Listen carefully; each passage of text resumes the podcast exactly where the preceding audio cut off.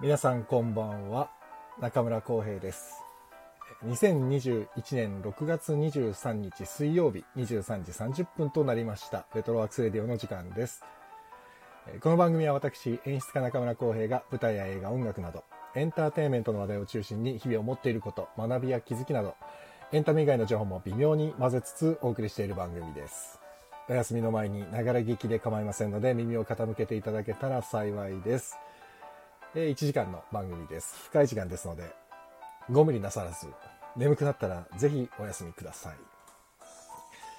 というわけで、えーいつも通り本日のお誕生日ご紹介します6月23日のお誕生日の皆さん芦田愛菜ちゃん芦田愛菜です全く似せる気はありませんでしたあせ芦田愛菜ですってね芦田愛菜さんあとは、えー、おショールームの前田裕二さんショールーム創業者の前田裕二さんですねあとは南野南野陽子さんあとはくまモン作った小山君堂さんあああとは筑紫哲也さんもう亡くなってしまったけれども筑紫哲也さんとねあとは宍戸カフカさんもそうですねあと僕の友人のナギーとバッシーも本日お誕生日です、えー世界中の6月23日生まれの皆さんお誕生日おめでとうございますえー素晴らしい一年になりますようにさあああ、でも、筑紫さんなんですね。筑紫さん、6月23日生まれだったんだな。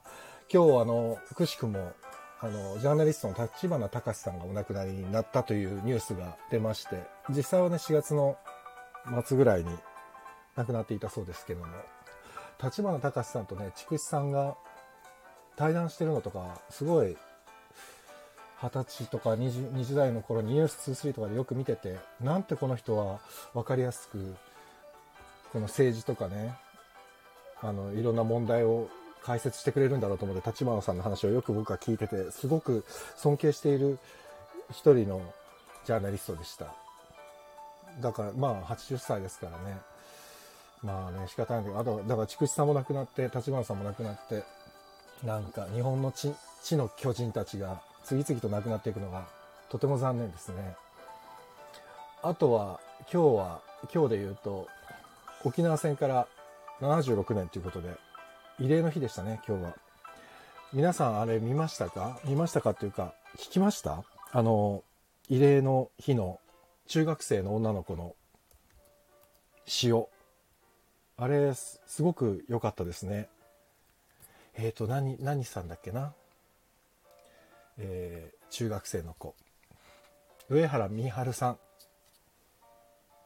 宮古島市立西部中学校2年生のもう毎年毎年っていうか、ね、慰霊の日にいつも中学生が読む詩に毎年ちょっと驚くんですけども今年も素晴らしかったですね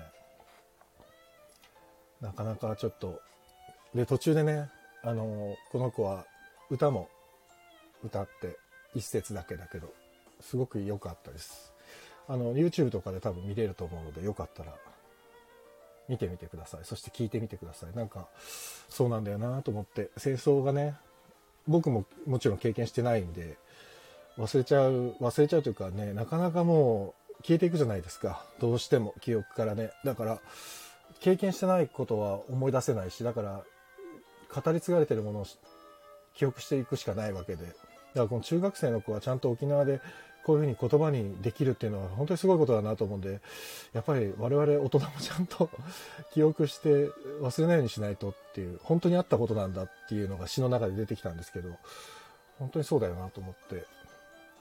まあね、もう慰霊の日にしか思い出さないようじゃダメなんですけどね、きちんと心の隅に置いとかなきゃいけないことなんだけどなと思いながら、毎年この慰霊の日の詩を聞くんですけど、あというわけで皆さん、ようこそこんばんは。NK2 さん、スノーマンさん、ジャズさん、堀田くんこんばんは。チコちゃんこんばんは。お、ヒカルだ。ヒカルこんばんは。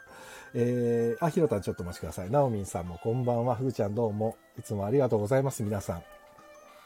そうね、なんかいろいろ考えちゃうなと思ってさ。そう、終戦記念日とかもそうだけど、やっぱりね、繰り返しちゃダメなんだよなって思いながらも、どうしてもね、なんて言うんだろうな。軍事とかね、そういうのにすごくお金が投入されたりしてるのを見ると、なんだかいろいろ矛盾してるよなと思いながら、でもどうしようもない自分もいますからね。これ難しいな。そして、こんな話題をしながらも、今日の映画は、えードゥニ・ヴィルヌーブ監督のメッセージという映画なんで、これもまたくしくもっていう感じですけど、まあメッセージ皆さん見ましたかねちょっとまあもうさっさと広田に見ましょうか。 あ、M ジョージさん、こんばんは。ありがとうございます。では、映画監督、松岡弘さんを呼びたいと思います。松岡さん、お願いします。ジョージさん、こんばんは。ひろたん。こんばんは。あ、こんばんは。どうも。どうもどうも。毎週毎週ありがとうございまもすし。もし、ありがとうございます。さあさいやいやいやいあ、やどうでしたか一週間。いつもこれ一週間聞いてるけど。そなうんかいいことああっのねたうん。今日ね、ちょっと嬉しい話題がありまして、お、何ですかあのー、門真国際映画祭っていうのがありまして、はいはいはい。それの一時に僕の作品が通ってるんですよ。すごい。あらありがとうございます。あらあらあら。ああ、よかった。えもう一回教えでて。結構な何映画祭門真国際映画祭。門あ真。の大阪の門真、ああ、門真か。はいはいはい。門真市でやる映画祭あ、なんだはけいど、はいはいはい。で、あれで応募したやつが、あら。ただね、なかなか、あの、珍しくて、一時をもう発表するっていう映画祭ってなかなかむずかあの、珍しくて、あはいはいはい。逆にプレッシャーっ ていうか、ええすごいじゃない割でとすかそ。の、ずっとずらっと受賞者がいるんだけど、うんうん受賞者っていうか、一一時通貨通貨がね。そううん。結構ね、知ってる名前がいっぱいあるのよ。あ、やっぱりね、そうなんだね。だ長かくやらってね、ると逆にね。それ、すすごい嫌だなと思って、そう、本当だね、すごい一数。時でだって分かったらさ、二時通ってなかったら、ああ、あいつ、あいつダメだったのか、みたいな。 確かにね、結もう構。ね、うわなんかすごいシビアなことやるなと思いながら、まあちょっと嬉しかったでもそれがさ、ある意味さ、うんこのエネルギーに変わっていくわけでしょきっと皆さんのね。そうだね。創作意欲というかさ。うん。あ、本だ当かはらヒロタの名前ありましたよ。そあメタスあ、メタス、メタスメタタスタシシスス。です。メタスタシスっていうね、メタスタシス。作品で今、えー、門真国際映画だっ祭てねで。もおう一本ねうんうん、霧の城ってやつは俺受感で入ってて、おおうおうそれも入っそうてるそう、そ。れも通ってるんだけど、あらまあ、霧の城。霧の城。あ、おとちゃんこんばんは。あ、キアラさんもこんばんは。ありがとうございます。あ、あ堀田くんがグランプリ行きましょう。スノーマンさん行きましょうすごい行きおたいめよでとうございますって。ありがとうございます。いや、いいじゃないですか。皆さんちょっと見てみましょうね。門真国際映画祭。あ門真ほ国ホ際映画ラ祭ーなんですかって。まあね、ホラー、ホラー、まあスリラーかな。スリ。 スリラーとホラーって何が違まあホラーってさ、うのまたこれホラー談義になっちゃうけど、うん。うんうん。あの、なんて言ったらいいんだろうな。まあ、ホラーなのか な作ってる本人。ちょとねが。作ってる本人が、これうんどっちなんだろうって。あ、でもやっぱりちょっと怖さ、怖い感じはまああ、る、怖い。系、ちょっと怖い系。ああ、そうまなあんなんかだ。簡単なあらすじ言うと、うん。なんかまあ入れ替わりものなんだけど、うん。なんか入れ替わった方が死んじゃったらどうなるんだろうねっていう。はあ、なるほど。面白いね。そうそうそうそうそう。目の付けどころは面白いですね。ってへえい。うねで、脚本はね、なんかあの、村口さんっていう方に書いてもらって、はいはい。で、それを。ヒロタの監督あのしたってことね。そう、監督してやったんだけ。うーんなるほどなるほどへえ割とね、もう、なんつうのかな、それこそ本当にいつも言ってるように、ホラーからいろいろ、なんだろう、技を盗みまして、ええで、それ。れをなんか、その見せ方として、うんうん。なんか、いろいろ投入した感じかな。ええ楽しみ。そうそう、ちょっとね、映画祭行きたいなと思って。そうなんだ。そういなや、んですちょっとびっくりしたんだけどさ、今さ、うんえっと、ヒロタの名前のね、ちょっと上の方にね、うん壊れた時間のバラタっていう映画を作ってる方が、小池博さんっていう方がいてね。うん。小池博さんって知ってるお、知らない。多分なんだけど、同姓同名なのかな、僕が知ってる小池博さんだったら、うん。もう日本を代表する、えー、パフォーミングアーツグループ、パパタラフマラの主催者なんだよね。ええあ、でも出してるかもね。出してるかもなと思って、でちょっと今思っちゃっねた。俺コロナだったじゃん。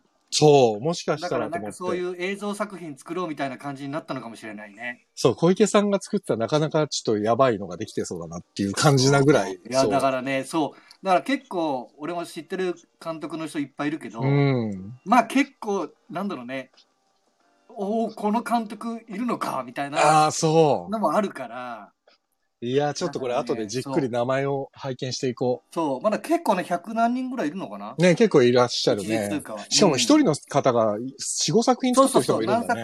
作もだそう出せるから、うーん。あらあら、でもいいじゃないですか。一日審査通過して。そう、まあでこもね、れから楽しみですねそまあ、それ、そう、そこも、こっからちょっともう、ドキドキヒヤヒヤでございますよ。ですね。もうだってうん、出しちゃったもん、もうあとはどうすることもできない、もうどうすることもできないから、勝手に、結果を待つだけだからね勝手にもう言ってくれたそうそうそうそうそそうか。いやいや、楽しみですよ。これちょっそうなんと、です逐一報告してもらって。う。でもうね、なんか報告いたしうんまで、す。あの、ヒロタンがこの話題触れなくなったら、察してください。させてく ださい。あの、でコメントでどうなりましたかってね、もうやめてください。どうなりましたか に関しては、無視すると思います。無視どうで無視すどるうにもなってなかったらね方向に行きますので、したらね、あの、察しましょさせてくださう。い。ね。スリラー、はマイケルが出てくるって。うん。じゃあ、そういうことにしよう、マサル。そういうことに、そういうことですよ。 ねうん、マイケル出てく るよ。いや、でも楽しみ。えっ、と、うんメタスタシスメ。タスタシス。これは見れないんだよね、まだね。映画祭に出てるってことはね。うん、映画祭ですね。ね。とりあえず映画祭で通過してったら上映される。そうですね。ね。祈っておりますって。ありがとうございまマすサル。君が。楽しみにしましょう、皆さん。ね。さあ、今日は大変な映画だぞ。いや、大変な映画ですよ。 俺2回見ちゃったよ、また。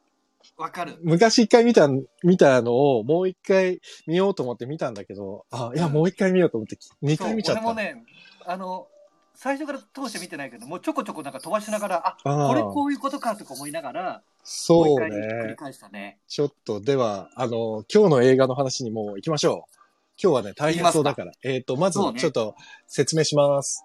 お願えいーします今日の映画は、えー、人気 SF 作家、テド・チャンの名作短編、あなたの人生の物語を、プリズナーズ、ボーダーライン、ブレードランナー2049のドゥル、ドゥニー・ビルヌーブ監督が2016年に映画化した感動の SF ドラマです。うのん。映画、メッセージという映画です。うん。えーあらすじ言います。えー突如、世界各地に現れた12の巨大な宇宙船。アメリリカ軍から協力を要請された言語学者のルイーズ・バンクスは、地球に飛来した目的を解き明かすため、生物理生物学者イアン・ドネリーと共に異星人とのコンタクトを試み、カ、うんえー異星人が使う言語を解読していく中で、ルイーズは時間を行き来するような不思議な感覚を覚えるようになる。うん、やがて異星人が地球にやってきた本当の理由が解き明かされたとき、世界は未曾有の危機を迎える。はい。まあちょっと、うんこれ本当あらすじかなっていう感じするけど。そうだね。 ちょっと違う気うがんすそるうかなって一瞬け思っど。た思ったけまあいいどや、まあこれなんかどっかで載っててそのまま読んだんですけど、うんうん皆さん見ましたかねこれ。結構話題になったんだよね。いや、これはね、本当にそうね。あの、日本では、あそれこそ前回のね、先週も話したけど、あの、宇宙船の花形がバカウケの形にまあ似てるっつってねバカウケだっ。たね そう。そうそうそ。そうれでも話題になってたんだけど、何よりこの映画は、まあ話題性ももちろんそうだけいやーそど、うね語るにはめちゃくちゃ難しくて。難しいね。いやあ、でもキアラね、さん見られてるね、見ましたって。あの、まあまあ SF って言うじゃないですか。うん。 SF って要はサイエンスフィクションじゃん。うんうんうんうん。だから科学的な空想物語ってことでしょ、確かに。なんかね、俺、これこそ SF だと思うのよ。あ、でも確かに SF だったね。すごくなんか SF だね。うん例えば、まあ SF って他の作品でさ、うん。例えばまあスター・ウォーズとかさ、いはいエンタメ性の強いものあるじゃん。うん。あれ俺はね、どっちかっていうとまあ SF なんだけど、うんうん。俺の中ではね、ちょっと SF じゃないのよ。それなんだよ。なんかあのね、うん。やっぱサイエンスってついてるから、ももうね、わけわかんない理論を語ってほしいのよ。もうまさにででははこれなんていうのはもうまさそにうそうそうだそうね。そう。で、あと例えば2001年宇宙の旅とあか、あ、もうもうまさにそうだね。なんか、やっぱね、なんつうのかうな、んその、例えばその、宇宙人だったり、はいはい。ね、の、うんなんだろう、その未知の部分、うんうん未知うんの遭遇ともそうなんだけど、うん。なんでこういうことになるのとか、はいはいはい。やっぱりこのその、なんつうのかね、人間の考えてるうん。上を行くもそのうが、なんかね。俺は結構好きな SF で、いや、だからそういう意味では、うん。この映画っていうのは、シンプルなドラマではないじゃないそうなんだ本よ当にさ、なんつうんだろう、哲学的というか、常識を超えてる概概念、概念を語る映画みたいなさ。そう。だから結構ほんと頭柔らかくしないとうーん。まあ、頭柔らかくしても、その、追いつくのがやっとっていうところもでもあるんだけど。そうだね。そうそうそうそうそう。確か。に。あ、ゆうさんこんばんは。ロックさんもこんばんこは。んばんありがとうございこんばんまはす。そうなんだよね。そうなんだよだから。ちょっと、この、まあ、一番シンプルに言ったら時間の概念の話じゃないうん。時間の概念。で、うん。我々が常識的に考えてるさ、まあ、よくなんかこれの映画の話、このメッセージの話をするときによく出てくるのでさ、うん。ノンリニアとかさ、リニアとかっていう、そうねそうね前から順番に進んでいく時間軸と、うん、えっと、自由選択ができる時間軸。だから、うん映画の編集は全部ノンリニアだとかって言うじゃん。もう時間を入れ替えられる。で、うん舞台の場合はリニア進行なんだよね。前から後ろに下がっていくだけ。うんまあもちろん見せ方によっては、まあ、切り張りはするんだけど、ただ舞、台はもう一定の時間がずーっと進んでいって、映画の場合は行ったり来たり、うんフラッシュバックしたりとかってね、自自由由にに行行けけるるかからら、それを、うん。まさにリアルな現実の世界で起きてることとして作られてる映画じゃん、これが。そうそうそうそうそうそう。それがまたすごく面白いというか、な なんでこんなものが、こんなものを形にできたんだろうと思って、その、俺原作のさ、そのあなたの人生の物語っていうのを、い読めてないから、あー読んだこれ。俺ね、読読んんだだのよ、実は。これ短編なんだよね。あの、原作の方はね、うんどっちかっていうと、本当にそっち寄りなのよ。時間軸を、ああ、なるほど。の説明するようなうんうん。のがメインになってんだけど、うんうんうんうん。この俺ね、うまいなと思ったのは、うん。このベルヌーブ監督は、うん。いあの、言語の方に力入れたのよ。や、相当言語に力が入ってたね。そうそうそうそ う本当に。うん。なん確かかに。ね、で、なんだっけな、な、なんかその、これが実際やってる時いろいろ俺俺もよくわかんなかったからさ、うんうん。その考察のさ、動画とかいろいろ見たんだけど、はいはいはい。なんかね、言その言語学者の間であるんだって、その言葉が先かみたいな、なんだっけなへえ。のがあって、うん。で、あ、でもわかるよ。あれでしょ結局、あ、なんだっけ、うんこれさ、すごい難しい話だなになるんだろうなと思ってたんだけど、その話になさ、えっ、と、えー、なんだっけ、評議、評議言語、い、なんつうんだっけ、なんかあるじゃん、そう、言語理論でさ、えー、そう評なの議よ的な言なん葉。かね、なんだっけな、な、うん、あるよね。 ちょっと待ってね今俺ねの声。そう、調べてたんだけど、その、そうえっ、とね、一個解説として、一個ね、ウェブで見つけたのがあって、これわかりやすいなと思ったんだけど、うん。えー例として犬という言語について考えてみましょあ、えー見た見た俺もう。。そう。うん。言語、犬という発生される音としての側面、シニフィアンと犬という概念、意味としての側面、シニフィエの2つの機能が言語にはあるんだっていうのがあって、で、えーわ我々は素朴にまず目に見えている客観的事実がある。それらに対して言葉を割り当てている。だから要は、事実があって、それに言葉を、名前を勝手につけてるだけ。うんうんうん。ただ犬っていう概念は、その概念があって、えー、あ、だからその概念にお音を当てはめてるだけ。うん。うん、犬に対して毒っていうとかね。うん、でももう犬に対してって、犬に対してって言ってる時点でもう違うんだけどね。本当はうねん。。だけど逆に、それを完全に逆にしたのが、犬っていう音があって、初めて犬っていう概念が存在するっていう、うんこの全。くの反転状態。うんうん。で、今回の映画はその牛、後者なんだよね。そうだね。そだうかだら文字も、ね、 ああいう円環文字っていうか、そうなんだよね。絵みたいなね。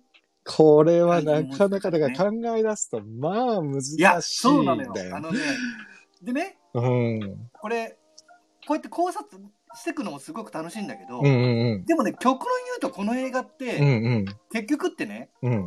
あのーラストのあのー主人公の選択ねえ、あれ面白いね。でも本あ当れにの。あれのための全部伏線なのよ。いや、そうだよね。うだん、から未来が分かっているところで、そうあなたは分かってる未来を選ぶのかっていう、そうそうそうそうそうそあれすごいよね。う。でねこれ俺そのこれが公開されてる時にその原作者のインタビューがあったのよ。はいはいはい。でね原作者これ書いた時にうん。参考にしたものがありますって言ったのよ。うんうん。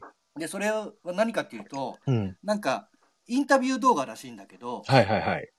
奥さんがね、うん。 1年後に死んでしまうと、1年、2年後かな、はあはあはあ。死んでしまうっていう、うんその旦那さんがいて、うんうん。で、その旦那さんは、子供を作ろうとするのよ。なるほど。うん。で、それを、そのドキュメンタリーみたいにして、うん。要はその、子供を作るってことはもう奥さんは亡くなるって分かってるわけじそうだよね。うゃん。ん。だけど子供を作ろうとするわけじゃん。なるほど。で、それはなんでっていう、うん。へなんか、ことを、なんか突き詰めたドキュメンタリーらしいんなんだけど、え。で、それを。を読んだ作者が、うん。多分だ最後のその未来が分かってて、うん。の、その選択をするのかっていうテーマを思いついたっていうことなんか言ってて、いや、でも確かにね、最後の選択って、まあでもうん究極の選択という話ではないんだけど、まあ未来がわかる人は世の中にはいないわけで、ただわかるってなった時に、こういう結末が出るかもしれない。まあ明らかにこういう結末になるだろうっていうシチュエーションっていうのはなくはないじゃん。うん、うんうんうんうん。あの変な話さ、なんていうの宝くじとかなんてさ、まあ極端な話だけどさ、うん当たるなんてことはまずありえないと思ってもみんな買うわうんありけえなじゃいん。ね。買う わけじゃん。それでもさ。だから、それよりりももっと明確なさ、この映画だったらさ、娘が亡くなってしまうとなくなっか、てしまう。あの、離婚してしまうとかさ。離婚してしまう。それが全部分かってて、あなたはこの人と結ばれることを選択するのかっていううん。話が出てくるけど、うん。これってさ、自分が置かれてみないと分かんないっちゃ分かんないし、すごいよなんねだろうね、、これって極。端な話、なんかそのうん映画の中でもあったけど、うん、なんか今を生きるじゃないけど、そうなんだよね。だから結うん局そこに行き着くんだよね。そうそうそう今をどう大事にこの一瞬を過ごすんだってうん、い過う。ごすのかっていうところになってくるんだよねっていう、まあでもそういう意味ではすごく深いというか、そうなんだよね。いい作品なんで。だから本当に難しいんだけど、俺はね、この映画結構、うん。えっ、と、しかもさ、1時間50分ぐらいなんだよね、実そは。うだね。うん。なんかね、全然飽きないんだよね。何回見てても。わかる。なんか不思議ななんだけど、あっという間に1時間50分経つの。しそ何なんだろう、これ。不思議な魅力があるんだよ、この映画は。う。なんか、ちょっと中毒性があるよね。ある。不思議だよね。バカウケなんだけどね、形は。バカ受けなんだけどね。本当に不思議。でもね、なんかさ、んこの、えっ、と、まあ、宇宙、宇宙っていうか、この、宇宙人うん。なんつうんだっけ名前が、名前つけてたじゃん、途中で。えっと、テトラポットじゃなくてなんだっけヘプタポットだ、えっヘプタポッとト。うん、ヘプタポット。うん、ヘプタポなあッのト7っ本ての。足にっていうやつだ、ね。そうそうそう。で、ヘプタポットっていうのが、まあ、あの、タコみたいな形っていうのも、ちょっとまあ、それはあんまり俺は気にならないんだけど、 うん。その、未知のものがあって、しかもあの、輪っかの文字が出てきて、うん。んもう我々の考えからしたらもう完全に未知なものじゃない。未知だね。で、あれは映画の制作者が、その原作のものをも、えっ、と、原作を読んで、うん。クリエイティブに形にしていったわけだよね、あれをね。うん。うん。で、あれっていうのは、その、クリエイターの中の想像の産物なわけじゃん。そうそうそう。あでれね、こう結構、日本を、あの、大、あの、テーマにしたみたいよ。あ、そうなのなんか監督が言ってた。禅の精神を、だから墨な、墨みたいになってるそのう、か。墨みたいな筆みたいな感じ。で、あそこのさ、部屋もさ、うん。なんかもう黒一色でさ、そうだったね窓があるだけじうゃん。んなんかそういうちょっと、日本のはあ禅を意識したって言ってた。確かに、茶室みたいな雰囲気だもんね。そうそうそうそう そう。チャスみたいなね。でもあれもさ、そのループしていくっていう、あの円形の文字がさ、うんループされていくとかさ、それで時間もループしていくじゃない、だかだから結局全部ループなんだよね。らそれもすごいね。だからハンナっていう名前もそうじゃん。そう解文になってるね、あなたの名前はとか言って。名前はあ、これもループねしてるんだなと思って。これがまた面白いなと思って。であとあのそあの宇宙人もさ、うん。うん。まあタコみたいに、なんかね、タコみたいなクラゲみたいな感じじゃん。そうだね。うん。だから前も後ろもないのよ。なるほど。うん。面白いですね。そうそうそうそうそだう。から切れ目がないんだよね、要は。そうそうでそうそう。さっきの話に戻っちゃうんだけど、その時間軸っていう意味で考えたら、リニアとノンリニアって話で考えたらさ、うん、今のに人間たちの考え方っていうのはもちろんリニアで、リニアだね前から後ろにずっと進んでいく。あ、小松くんだ。小松くんこんばんは。そう。で、リニアで進んでいく。で、うん今のさ、例えば、えっ、と、YouTube だったり、えー、その TikTok とかもそうだけど、ネット環境ってさ、自分の好きなタイミングで好きなものが見れたりさ、好きなものをそうね選んだりできるじゃない。だからある意うん味すごいロンノンリニアなんだよね。ノンリニアだね。選び方としてはさ。うん、だから、このリニアとノンリニアってさ、実は今、そのノンリニアも選択できるような境界線にいるっちゃいるんだよね。そうだね。うん。これ面白いなと思って。だから、例えばさ、うん。あのー自分の知らない知識を YouTube で調べるじゃん。はい。なんかね、俺、あれと感覚一緒なのかなと思った。ああ、要はその、自分の記憶の中に、うんうん。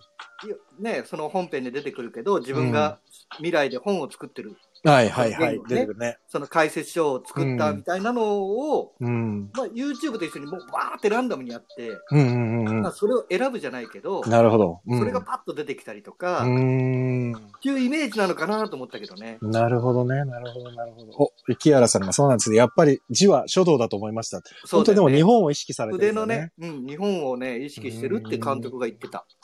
なんかこのでも、なんていうのかな。これ、この映画になんかちょっと中毒性を感じてしまうのって、うん。もうこれは個人的な感覚なんだけど、そうね、ん知的欲求が刺激されるというか、そう、そなんていうのかな、人間ってやっぱ知らないことに対してさ、知らないことを知れた時ってやっぱりさ、すごいアドレナリンが出るわけじゃん。う。そうなんだよ。で、その知らないことを一生懸命考えるのが正しいんだよね。で、うんこの映画ってうん、考考えてもいなかったことを考えさせる映画じゃん。えさせるねだか。らそれがすごくたまらなく多分気持ちいいのかもしれないと思って。そうなんだよね。で、なんかさ、昔、これなんかブログかなんかにも一回書いたことがあるんだけどさ、うん。その、まあちょっとこれ映画の話とはずれちゃうんだけど、その知の欲求って意味で考えるときに、うんえっとね、宇宙の端ってどうなってる宇宙の端ってどうなってると思うっていううん。うんのを深夜番組でやってて。ほいほいほいほい。ひろた、宇宙の端って、宇宙の端って何どうなってるの いや、味はね、ない。じゃあ、そうじゃんなんかさ、うんあるじゃん、それぞれの答えが。あるあるあるある。例えばさ、昔のガリレオとかさ、みたいに地球は丸くなくて、こ丸うかっさ、たみたいね。そう、お皿みたいになってるんだとか、像が支えてるとかさ、ああいうのも知らないからさ、そういう想像力が働いていくわけで、うん。で、宇宙の端ってどうなのどうなってるの、うんっていうのを問いかけをやったときに、うん一、人のその出演者の科学者の方が、物理学者だったかな、うん。あ、なるほど、と思って、俺、うんあ、うおとちゃんも宇宙の話好きなんだ。俺も宇宙の話が大好きで、その夢中になって見てたわけよ。そしたらね、その科学者の方が、宇宙の話の答えを今から教えますねって言って、うん。うん。喋り始めたわけですよ。うん。聞きたいって言って。え、そこで終わる いや、それね、宇宙の話って何なのって思ったら、うん。えっ、とね、あなたの考えうる宇宙の端が宇宙の端ですって言ったのよ。おえ、これどういうことって思って、俺俺、まだその時、まだ10代だったから、高校生ぐらいだったんだけど、え、意味がわからないと思って、たらね、人間っていうのはうん、自分の想像力を超えることができないんです。うん、だからうん今知ってる宇宙の知識の中で、あなたが考えうる宇宙の端が、あなたの中での宇宙の端なんだよ。うんって言ってて、それで、うわーと思って、俺は、ちょっとね、高校生ながらね、ちょっと感動したんだよね。その、おー宇宙の端のリアルを知れなかったけど、たうだ、ん自分の知識が増えていけば、自分の宇宙の端っこは広がっていくんだって思って考えたら、ワクワクしちゃったの、随分と。なるほどね。でもそういうことじゃん、その先生が言っそうていうるここと、そとうっいて。うそうことだね。だから、この知らないことを知っていくっていうことの面白さっていうのをその時すごい痛感したわけよ。いやーその深夜番。組で。 その、いやなんてでもそ先れ生はだったかわかんないけその通りだねなんど。かいや、そう。だから結局さ、ほら、宇宙人がいる、いない理論ってあるじゃん。そう、あるじゃんうん。あれってさ、結局さ、ううちらん。のに、なんだろう、人間の物差しで考えてるからさ。そうなのよ、そうなの。ね、そう。でも、もう本当にそうなの。そうなんだよ。で、俺は宇宙人いる派なんだけど、うん。だってさ、人間いるんだよ。そうなんだよね。同じようなで、とこんだか言けってもお草もかしくない広から大なね。宇宙にうさ、ん。地球一個だけって多分ないと思うよ。まあ、太陽系になくても他の中にはありそうだよね。でね、今、あのちょうどこの宇宙つながりでね、うん小説なんだけど、うん。うんうん。三体っていう小説を読んでるんですよ。 3体。三体。こうれん中国の作家の、もう大ベストセラーになってるんだけど、へえ。これがめちゃめちゃ面白い。あ、そあの、このメッセージの、う。うん。このいろんなハテナハテナ部分がはいはい。盛りだくさんな SF。ああ、それは読みたいですね。 いや、これぜひ読んでほしいみんなに。面白そうですね。あのうね、ん。どぎも抜かれる。あ、本当。え、その発想何っていう。えー、オいくらいいバオバマやザッカーバーグも愛読してるって書いてあるよ。そうそうそう。でね、そう、あの、完結編がね、うんちょうど先先月が4月ぐらいに出たのよ。あ、そうなんだ。で、ちょっと書いてね3部作なんだけど、 3体。これですね。3体。これね、ぜひね、ちょっと長いけど、うん。もう、あのね、ハマった俺は。あ、本今もう面白当く。てしょうがない。もう夢中で読んじゃってる感じなんだ夢。中ですね。もう今これ久々にこんだけ夢中になる。配信、配信が終わったらすぐ読みたいぐらいな感じじゃないそう。多分ね、 小江さんね、好きだと思。あ、本当いや、いういうんね。これ面白い。うーん、なるほどで、ね。なんかね、ネットフリックスで映像化って言ってるんえだけえど、あこれ映像化するのめちゃめちゃ金かかるぜっていう、あ、ぐらいそうなんかちょっと読みたいぞ。ちょっと本当おすすめです。と、あら、ちょっとこれ、あの、後で概要欄に書きますね。うんサンなタ、んかね早川消防から出てますわ。簡単にあらすじ言うと、うん要はまあ、地球外生命体で三体人っていう人、のがいるのよ。うんうん。で、そこの星はね、太陽が3つある星で、うんうん。へえ。でうん。そうそうそう。でもうその住めなくなるから、うん。日本に、うん。あ、日本じゃない、地球を、うん。に、まあ、侵略っていうか、うん。してこようとするうん。のと、うん。人間との戦いなんだけど、なるほど。この戦いがまたね、その宇宙その宇宙の物理学も入ってくるし、そうなんだよね。やっぱそういうの入ってくると面白いよね。でね、哲学も入ってくるのよ。ああ、 まあな。もう俺そっち好きだこれがな。ほんとね、面白い。うーん。うん、えー、ちょっと待って。ジダックさんも来てくれた。こんばんは。ユウさこんんばがんね、は。人間がいることが宇宙人がいる証明ですよね。相手から見たらうん人間が宇宙人なんだからって、本当にその通りですよね。本当にそうです。本当にそう思いますわ。うんえーロックさん、20世紀は水という溶媒に支配されていたから、生存温度域が限定されていた。あ、まあ、そう、まあそうだよね。うん。これなんかあれな、三体の話なのかな三体とは関係ないもう3体とは関係ないね。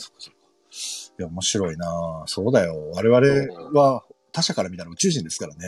そうなんですよ。ねえ。いや、宇宙人なんですよう。んいや、だから本当ね、3体はね、ちょっとおすすめ。いや、読みたい。うん。そう。でもなんかそのね、そう、し、し、その知るっていうの、だからその今のさ、言ってた哲学とか物理学が入ってくるっていうのもそうだけど、うん、そのドラマの中にそういう人間の英知が詰まっていってるって、これってさ、本当に知的欲求を我々のバンバン刺激するからさ、やっぱ夢中に見ちゃうんだよね、きっと。だし、なんかやっぱりなんだろう、映画にしろ、うん本にしろ、なんかやっぱそこ欲しいよねっていうところもあるじゃん。なんかエンタまあーそうねテインメント一色でもいいんだけど、うんうんうんうん。なんか一つでも、多分考えたいんだよ、なん知識を得るとか。かね。そうう、 なんか考えたいし何かを得たいんだそようね。そうそうそうそ。ああ、そう。でもメッセージってそういう意味では、なんか、そうの、うん。俺ね、なんかいろんなことに通じるなと思って、今日それこそさ、最初に話したけど、慰霊の日じゃない沖縄のああ、さ、そうね。慰霊の日でそうさ、その戦争とかっていうのはやっぱりこういうタイミングで我々は考えた方がいい日だと思うんだよ。ね、終戦記念とかもそうだだし、こういう、ね、広島の日もそうだし、そ長崎の日もそうだし、んせっかくこういうさ、ききっかけがあるわけだから、そうのん日だけでもいいから、とりあえず考える日を毎年毎年か、ね、作らなきゃいけないと思うってて、んうんだから 今日は慰霊の日だなと思って、慰霊のさ、あの、中継のやつを YouTube でさっき動画で見ててさ、うんで、その詩を聞いててすごいなと思ったりもするんだけど、で、うんメッセージを見て、うんなんかこの人間がチョイスしていくっていうかさ、そのうん、選択していく。まあもちろん未来はわからないんだけど、うんどうお前らを選択するんだよって、ある意味この映画の中ってさ、宇宙人が投げかけてる話じゃない、そうね。で、結局ね、こあの後半では要はその攻撃を仕掛けるみたいな話になっていくからね。うん、そう。で、うんさ、まあ、し原作はわかんないけど、映画の中だとさ、それこそ若干中国を悪者にして、悪者にしてさ、あのね、原作はね、それなかったのよ。あ、やっぱそうなんだ。うん。そう、原作はちょ、あ原作わかんないんだけど、その映画の中では中国が若干悪者になって、で、世界各国が対立構造になっていくじゃないうん。うんでも、、結局、その博士が中国の主席を説得するというか、う奥さん。んの亡くなる直前の言葉を伝えたことで、一気に世界が一つになっていくっていうう、ん結末に向かっていくじゃないそれあれ、で、そういえば、うんなんて言ったか知ってる奥さんのやつうん。え、わかんない。なんてあ言れったのね、なんか解説が載ってて、中国語で、うん。うん。あのね、なんだっけな。えっと、戦争をややって勝っても、うん。なんかな、未亡人と子供は、なんだろうな、が悲しむみたいな、なんかそんな内容。はあ。それはあれ、耳元で支えやってたんだ。そうそうそうそう、を奥さんが言ったのよ。その、いやー、す最後のごい言葉な。あれってでもさ、実際さ、ちょっとそこが不明瞭だったんだけど、あのう、ん。えっと、博士。あ博士っていうか、うん言語学者のルイーズ先生、ルイーズ・バンクスって、ルイーズさんは、うん。もともとあの能力を持っていたのか、それとも武器を与えるって武器がそれだったのかって、俺はね、前者なのかなと思ってたの、見てて。あれはね、いや、もともとじゃないと思でもあれさ、武器を与えるっつってさ、その、たあの俺いや武器はあ俺のさ言語なのかなと思ってたんだよね。あの、未来も見据えられる言語。あのねだからうんこれってうん。言語をうん。理解することによって、うん。その感覚が身につくついてるのよこの人ってだから、はいはいはいはい女でもうん結構その構造的にそれを作ってるのよ、あのうん。最初にまだか分かんない解読の初めて文字をできない見時た後ねに。うん。でフラッシュバックがうんちょ。こっとちょこっと出てくるのよ、間間にね、パンパンパンパン入るよね。そうそうだけど、だんだん解その解読できてくると、うんそれが長くなってくるのよすっごい長くなるね、最後。しかも入り乱れるじゃない。そうそうそうんうそう未来だが。なんかね俺それかなと思ってて、うんうんうん結局でさあの本編の中にさそうそう。だからね、全く一緒。俺の考え方も。ほんほんほんほんだから、要は、あの文字を理解することで、うん自分が獲得していくわけじゃない、うんうんうんだから、、武器っていうのは、その能力ではなくて、この言葉っていうもの、あの輪っかのループの言語っていうのを理解することで、未来の記憶を、そのノ,、うんノンリニアうんうでんそうだと思うノンリニアで捕まえていくってことができる。だから、あ、まだかあらそ、両の時方な間のをか飛。び越えす能力を与えるじゃなくて、うんうんうんうん。言語を与えるっていそうだよね。そういうことだよね。そうそうそうだと言思うよ語を与えて、ノンリニアな、その感覚が研ぎ澄まされていくってそうそういそううそうことだよね、きっとね。あ、やっぱそうなんだよね。あの本編の中でもさ、うんその二人で話しててえその言語で夢を見たかみたいなあ話をして、たそう、言ってた、言ってた。うん。そうっだからそれは要は言語を獲得してるっていうことだよね。そういうことだよね、そうやそうっそぱうそうり。ああ。そうそう。だから武器武器っていうのがさ、結局、その言葉っていうツールのことだったっていううんことだよね、きっと。で結構本編の中でも言ってるじゃん言葉が武器になるとかさう、ーうんん。なんかだからそこにかけてるんだと思うよ、っていうことだよね。うんだからそれがすごい面白いなと思って、その言語から広がっていくというか、 うん、そう。うん、なるほど、なるほど。まあ、確かにそうだよな。なるほどね。そうそうそうあーやっぱ分かってくると、また厚みが増して面白くなっていくな。いろいろ厚みがだからもう一回また見たくなるよねうん。そういうことを考えてあこういうことかなと思ってもう一回見直すとそう、だから多分もう一回、合って二るか回も見ちゃったんだよね、今回。ね、まあたれ。これちょっとやっぱ違うのかなってなったり、うん。ロックさ、うんん武器を、武器を異星人が発言させたということ。ああ。うんうんうんだから武器っていう言葉のさ、解釈をずっと映画の中でもさ、うん、そうね。武器っていうのは、で、武器っていう言葉でさ武器、ってなんだ武器ってなんだって言ってるからね世界中の争いが始まっちゃったりしたわけじゃないうん、だけど、その、なんていうのかな。だけど、そうじゃないんだっていうのが、分かってくるのは、やっぱりあのループの言語なんだよね。うん、競技、うん競、技語なんだよね。うんだ、からそこからだから、やっぱり言葉なんだよなって俺はずっと思ってて、そう、能力なのか言葉なのかどっちなんだろうってずっと思ってたんだけど、やっぱり言葉なんだようね。ん、俺は言葉だと思うけど、そうだよ。ね。うん、で結局そのさうん。うん。あの中国の攻撃をやめさせたのも言葉じゃん。そうだね。うん、うん。あだからそういうことだと思うけどね。ロックさんの最初の 4, 4分で子供が死ぬところを見せている不思議って、これどういうことだろう不思議っていうのは。俺でもここれ、れはねでもねこれはね、うんあのね俺回想じゃないと思う。あのこれはもう全部終わった後の回想だと思う。ああ、なるほど。あもううんなんかね、俺、俺はもう単純にまあ映画的なギミックっていうのはまそうあそうそうそ間う違いないんだけど、あの、我々リニ、リニア人間からすると、うん人類っていうのはリニアで生きてるから、リニアでね、時間軸の時系列の通りに生きていく人間からすると、あれを最初に見せられたら過去の回想だって思うじゃん。間違いなく。そうそうそうそう。だからそこあれはギミックだギよミね。ックだよね。だから、うん。 4分間の間に一気に過去の回想を持った女性がスタートラインに立ったんだって見せといて、実はそれが、えー未来の話スタートラインじゃなくて、えーゴールよりさらに先の話だったっていううん。ことなんだよね。だからあれは、すごく、うん最初にだから、あ、この人はきっと不幸な人生を歩んできたんだなって思わせたら、この制作者たちの勝ちだもんね。うん。うん。そうだよね。そうなんだよね。うん。だから、あの最初の4分ってのは、うん。あの、その言語を習得した時のあのフラッシュバックと違うのは、うん。主人公が語ってるところ、うん。うん。うん。これはうん、あなたの物語って言ってるじゃん。そうだね。だからこれはもう完全に、そこのね、その違い面白い将来から見ねた回。想う想ん。っていうと俺は認識で取ってるけどね。そうだよね。未来からの回想だよね。そうそうそうそうだからね。そうそうそううん、そうそう。それは、そう、全部見終わったところで、ああ、そういうことかって気づくんだよね、あれね、頭。そうそうそうそう。これがすごいよそこは結構ね、度肝抜からせるよね。うん、でもなんあかれ、、未来のことかいみたいな。そう、で、しゅすごい集中して見てたから、うんそれがちゃんとカチンと繋がるのが、うん2時間前のことなんて忘れそうなもんじゃん。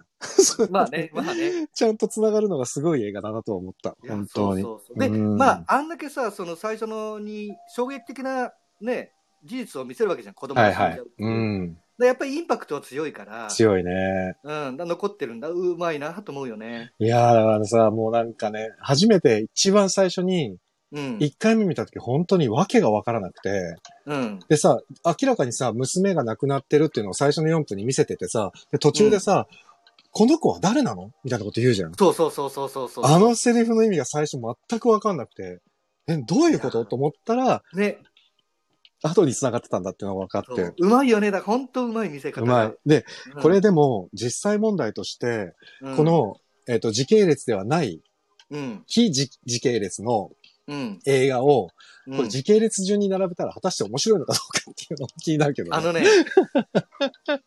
結構ね、うんあのー映画でね、メメントっていう映画があるんだけど、はいはいはい。これね、うんあ。のーエンドから始まってんのよ。最一後。番ラストから始まって、おうおうおうだんだん時間が遡ってって、最初はあ。に戻るって映画なんだけど、うんうんうん。これ実は裏話があって、うんうん。これ、本当はね、最初から作ってたんだって。であ、もそれそつなげたら、う。うん。あんま面白くないねって話にな って。で、あ、そう。うあの、後ろから順番に見せてった。それめっちゃ面白い、も面白いエピソードだな。そしたらもう結構ね、あの、インディーズムービーでボーンとバカ売れして、あ、そう。メメント超難解映画、メメント、時系列を整理したいって書いてあるな。そう、そう。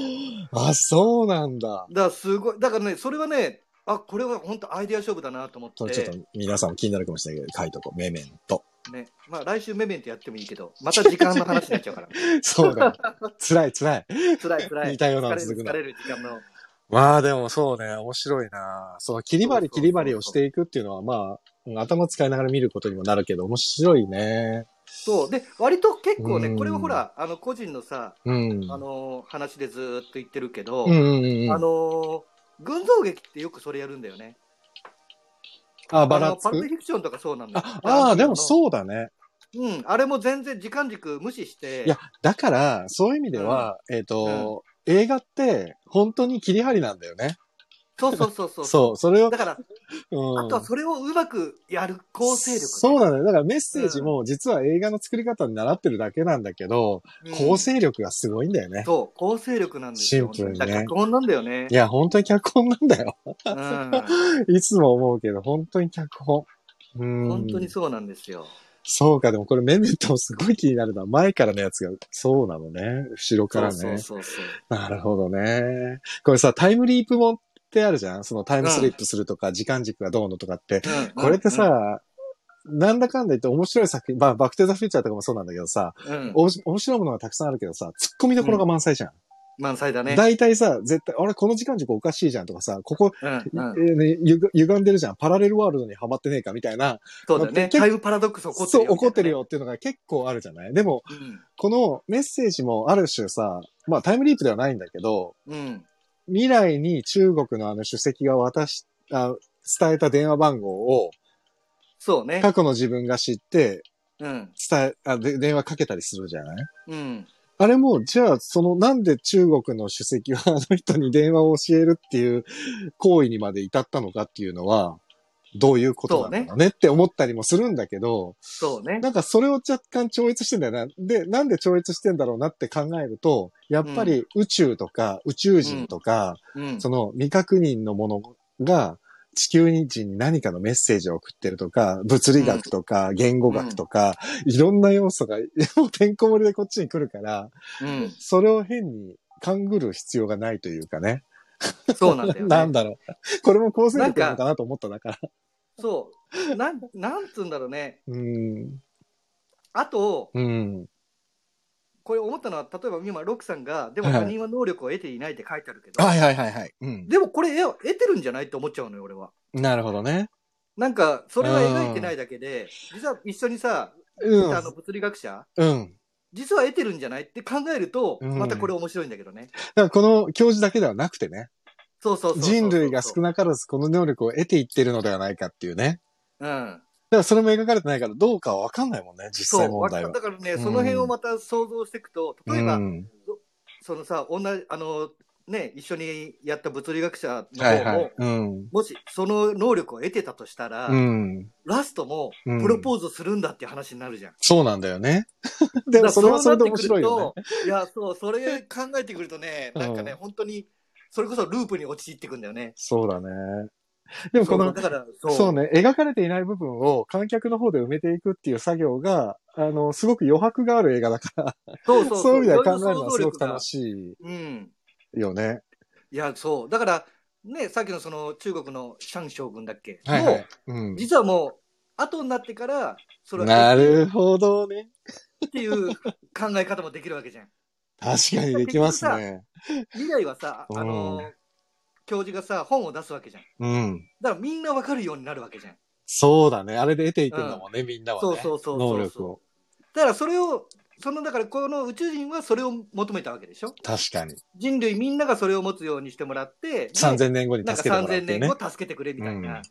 で、面白いのは3000年後に何が起こるかが全然わからないっていう。そう。なぜそんなに進歩しているのに、今の人間の力が必要なのかっていうのはまた、なんですよ、なんだって、そこを何にも語らないのも面白いけどね。本当だよね。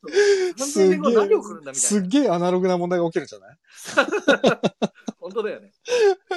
いやーあ、でも確かにさ、この一緒に言語、言語をつい、あの、解析しまくっていた、ドネリーってあの、物理生物うん、うん、学者は、もしかしたら本当に能力を得てるかもしれないね。そうなのよ。それであれプロポーズしてたらここ理解してるから、いや、それでプロポーズしてたら相当オシャレだぜ。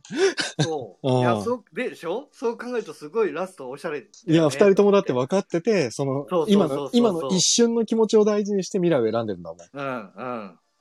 で、なんかさ、これってさ、大体さ、その、タイムリープもんってさ、うん。あの、今の現、あの、未来を変えちゃったらとか、過去を変えたら未来が変わってしまうとかっていうのがあるけど、う んこれはさ、どっちかっていうとさ、もう必ず起こるんだってさ、そう決そうまそうっそうてるような感じがするじゃないもう完全に。それに対してどう受け入れるかって話だもんそうそねう。だから受け入れる、うん受け入れないの話になってるのが他の映画とちょっと違くて面白いなと思った。うんうんうんだからそれこそ本当にテレビのラテランじゃないけど、自分のさ、見たいものを順番に見ていくんじゃなくて、好きなところをどんどんどんどん取っていけるんだけど、そうそうそうそう結局選ぶものは一緒なんじゃないかっていう、なんかさそうなんだよね人間ってさ、そう。結 局、結局選んじゃうんだよ。ダメな方でそも、うみたいな。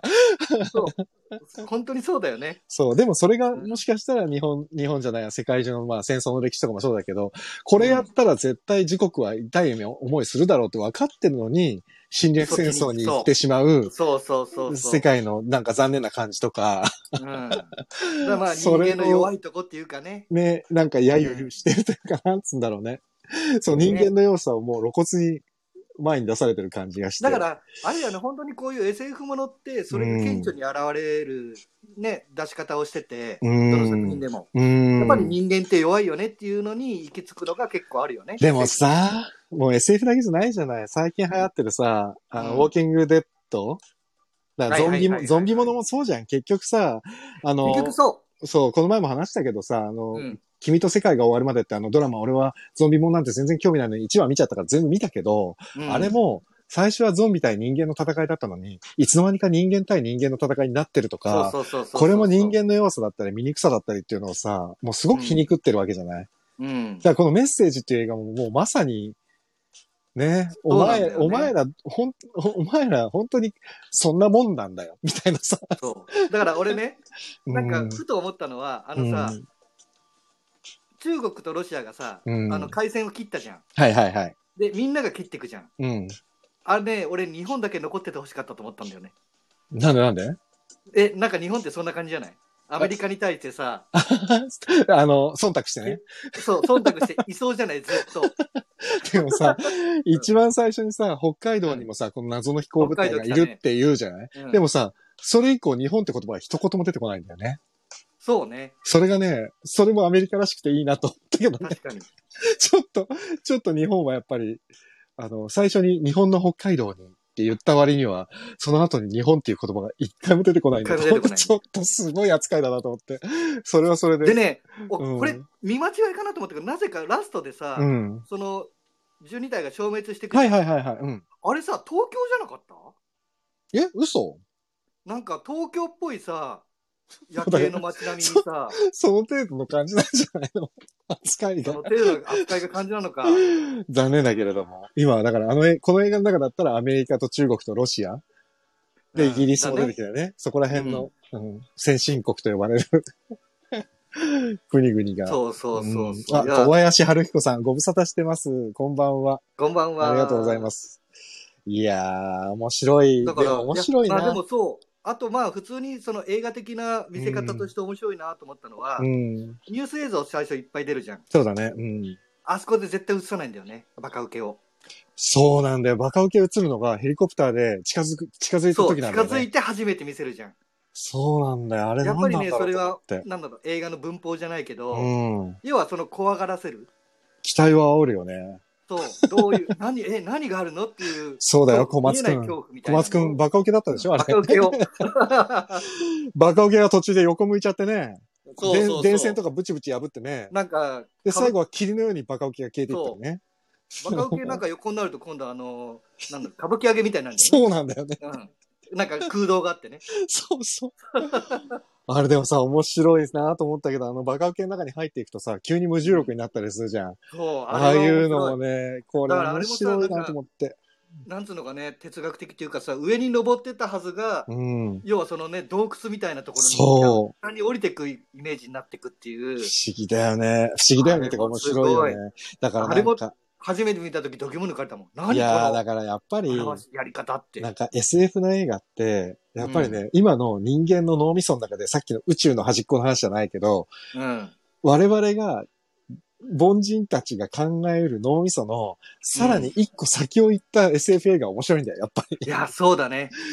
みんな考えたこともなかったっていう、考えたこともなかったって言いたいんだと思う。SF 見ながら俺、 個人的には。うん、だうかんらすごく面白い。本当にね、面白い。だから、まあ、うんね、ロックさん書いてくるノーラン兄弟はい。の、例えば、あのーイン、インなんだっけ、あの、ディカプリオのやつ、はいはいはいはい。インセプションか。うん。インセプションもとかまああれね、もそうだよね。そう、夢の中に入っていくってう。いうん話だうし、ん。で、あと、これと似た話でね、うん多。分テーマは同じなのよ。うんうエんうんターナルサンシャインっていう映画があるんだけど、うん。これもね、同じテーマ。ああ、そうなこんだ。の、なんこれはね、うん。まあちょっと SF っていうかファンタジーなんだけど、うん。記憶が消せることができるのよ。なるほどね。はいはいはい。うん、そう。で、記憶を消しちゃうんだけど、うん消そうとするんだけど、うん。消した、なんだろうな、消し、ちょっともう我に返って、やっぱり消したくないってなるんだけど、もう無理ですってなった時に、なああ、なるほど、ね。んかその、消えて、うん、うん、消えてく記憶に対してっていう、結構ね、テーマは通ずるところがあって、そうね。もう面白い。ああ、いい、ね。おすすめ面白いね。嫌になっちなゃんうかね。だから、そのやっぱり、 うんなんだろうな、その SF じゃなくてもそうなんだけど、うんやっ。ぱり自分たちが想像してる上を行く作品って面そ白いうよね、。そこだよ。やっぱりもうんうそこが SF には求めたい。ねこう、こうなるんか、みたいな。そうそうそう。 そうね。そうなんえですよーと、ロッね。クさん、人間は不幸を知ったら変えようという意思を100%示す生き物です。決して未来を受け入れる生き物ではありません。それはどうかなとか言って わかんないですよ、そんなのは。人それぞれですから、考え方はね。そうそうそうわかんないけどね。ねまあだってねでも例えばさうん、もう余命宣告受けたらさ、うん。変えようとしてもしょうがねえじゃんって言って、未来を受け入れるしかなくなるような気もするけどね。いやわかんないね。俺もさ、その立場になったこともないからわかんな最いけ終的ど。にはね、そう、上だがかるらとは、思うけど、いや、どうなんだろうね。で、さ、時代にもよって違うじゃない。きっあーと、そまあのそうだ戦ね時中の人たちはどう思ったかもわかんない。今はほら、みんなすごく平和だからさ、あでるも意あっ味ち。は結構もうさ、うんちょっとき、なんだろうな、薬ができるかもみたいな希望もあるじゃん。あなんか今のコロナに関してコロナもそうだし、うんあのほら、最近、あのアルツハイマーの特効薬みたいなそうそうそうだね。うん。なんだらかんだらっていうう。ん。だから、ああいう感じでね、その、どんどんどんどん技術が進歩してって、多分ね、もうがんは治せる病気だっていうふうにうんねまあね、そう医だ者ね。たちは考えてるから、そう、でもね、そう、ロックさんが言ってるのもわかるんだよね。そのポジティブなさ、理由だったらさ、人間はいくらでも変えようとするじゃん、きっと。そうだねただ、ネガティブな時は確かに、まあでも100%とは思わないけど、うんあそのネガティブな方向は選びたくないっていうのはもう、これは人間の本、ね、本能としては当たり前だって嫌だもんね。嫌だよ。だけどうん、これが他者が関わってきた時に、多分100%でなくなるんだよね。ああ、例えなばるほどね。そう、自分のまあ家族だったり何かがとても不幸なことになってしまうかもしれないと思った時に、うん、そこで自分の不幸を、自分が不幸になってでもどうのとかっていう選択をする可能性があるじゃない。うん自分だけの問題じゃない時に。うんだからそこで多分、なんていうのかな、その人との関係性もそうだし、歴史もそうだけど、いろんなことが関わってくる。だから俺はさっき戦時中って言ったのもそうなんだけど、うん、そんなん死にたくないじゃん。誰もさそうだね。で、だけどしかも抗えないしね。そう。でも抗えないっていう事実があって、っうん、ていう、ここがね、すごく難しい、なんていうのかな。そう。人間一筋なではいかないところでね。うん、うんうん。面白いよね、でも。まあだから、そういう意味では、このメッセージっていう映画 は、まあいろんなことを考えました。そうそうそう。いや、まあだからね、本当にやっぱ映画すごっいてこういうのがいいよ。面白かったな。本当に見た後にもう本当に語れるっていうか、いやいろいろ本、当にあれってどういうことなんだろうねっていうふうに話せる映画ってやっぱいい映画だなと思う。映画って本当にいいもんですね。本当にいいもんです ね。毎週言ってるね、これね。毎週言ってる。いいや、ーでも、うん、でもなんかいね、い映そ画れぞれ、ばだっかりからそうそう、この映画ももちろんそうだし、あとはほらさ、うん前さ、一緒にね、話した、まうあ、んクジャク王みたいな ね。悪弱王みたいなね。ああいうさ、ちょっとね、ちょっとわけわかんねえけど、わけわかんない伝説でのもな映ん画ねか、わけわかんねえなって思いながら、ぼーっと見れる映画も大事だと思うし、そう、大事大事。そう、人それぞれね、その時の感覚でね、あ、こういう映画見たいな。でも、今さ、こう家にこもってる時間が長い分さ、うん。あのーなんて言うんだろうね、いろんなものを見るのもそうだまあし、確こかういにうふうに確かに。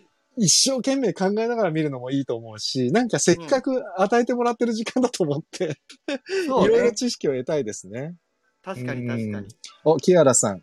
面白かったですね。もう一度見ます。本当面白かったですよね。うん、僕もすごくいいなぁと思いました。なんか。まあ、はねね、ギャラギャラ笑うような映画じゃないのに、あ、こんなにぐっと見、見れるんだなと思って。見入っちゃうよねうん、本当に、そう。すすごごくく。面白い映画でした。ねいやーさあそうなんですいよや、次のことを考えないともうやばいわ。27あ分もにうなっ時てし間まいま的しにた。ねはい。どういしようかな。やー、どうしましう。ょうか。洋画洋画続いたから邦画行くそうだね。邦画にしようかね。えーっと、結構いちょろいっとまろたじゃ出あてるよね。ん古い系行く何例えば。溝口健二。おー、出ましたね。溝口健二のプロ、うんアマゾンだとね、うずき物語かな。溝口。あめ、あめつき、あめずき物語、うずき物語はいはいはいは面白いかな。なるほど、まなあるほど。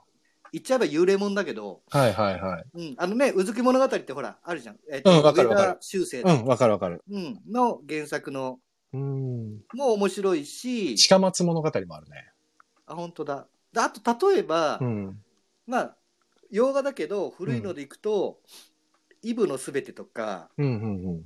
50年代の映画。はいはい。あと、例えば、まあ、これ舞台とかになってるけど、あの、サンセット大通り。あー、サンセット大通りね。うんはいはいはい。うんこれね、同じ年にやってるのよ、イブのすべてと。で、あイそブうなんのだすべては、うん舞台の裏側みたいな感じ。はいはいはい。バックステージものみたいなね。そうそうそう。んサンセット大通りは映画の裏側って感じ。なるほどね。でもいいし、どうしようか。何、どんな気分今。そうだ ね。うんどんな気分難しいな。なんかもう、いや、もうそんなの何も考えず、ただ楽しみたいっていう感じか、いや、ちょなっとんじかんわでりしもた、いなとか。なんかさ、どうなんだろうな。今、ちょっと待ってね。ここ最近のを見ると、うん恐怖の報酬、うん。空に住む、セッショうン、んサニー、うん。資料館エンフィールド事件、グリーンブック、メッセージうんが。いや、でなもかないいかね面白いラインナップをやってきてるなねか。なか、なんかバラエティに飛んでる飛ね。んでるね。なんか偏ってなくていい。でもあれだね。あれがないね、しばらく。あの何何ーアニメーションが。あ、アニメね。うん。アニメがなアニメい。行こうかアニメはね、えーっと、あれ、あれ以来ないな。えーえっと、あれか、あの、秒速、そう。5センチメートル以来ない。アニメですか。アニメね。またアニメにしてみるたまには。たまにはアニメにしようか。あ、でも溝口健二さんもいいけどな。まあでも、あとりあえず一回アニメ挟もうか。たまには。アニメ挟もうん。う。アニメでアニメーもショ何ンがだいいと、アニメーションえーっと、そうだな。ちょっと待ってね今。、プライムのアニアニメ。 それも今同じですよ。 ひ僕のヒーローアカデミア。知らうないわ、その辺ピンクは、だ なんねか、 えー映画じゃないんだよね。アニメーションだもんね、本当にね、これね。映画。そうね。あ、押井作品。押井監督ね。ああののーオネアミスの翼ね。はいはいはいはい、いや、俺だったらうるせえやつら行きたいな。うるせえ奴らあの、あれ、えっと、なんだっけ。あれもタイムリープもんなんだけどな。うるせえやつらのさ、うん。あ、名前出てこない。忘れちゃった。誰か出し て、録誰か、ほらほら。え、なにちビょっと待っューティて。フルドリーマー。ビューティフルドリーマーあるかなちょっと待あれは大傑作だよ。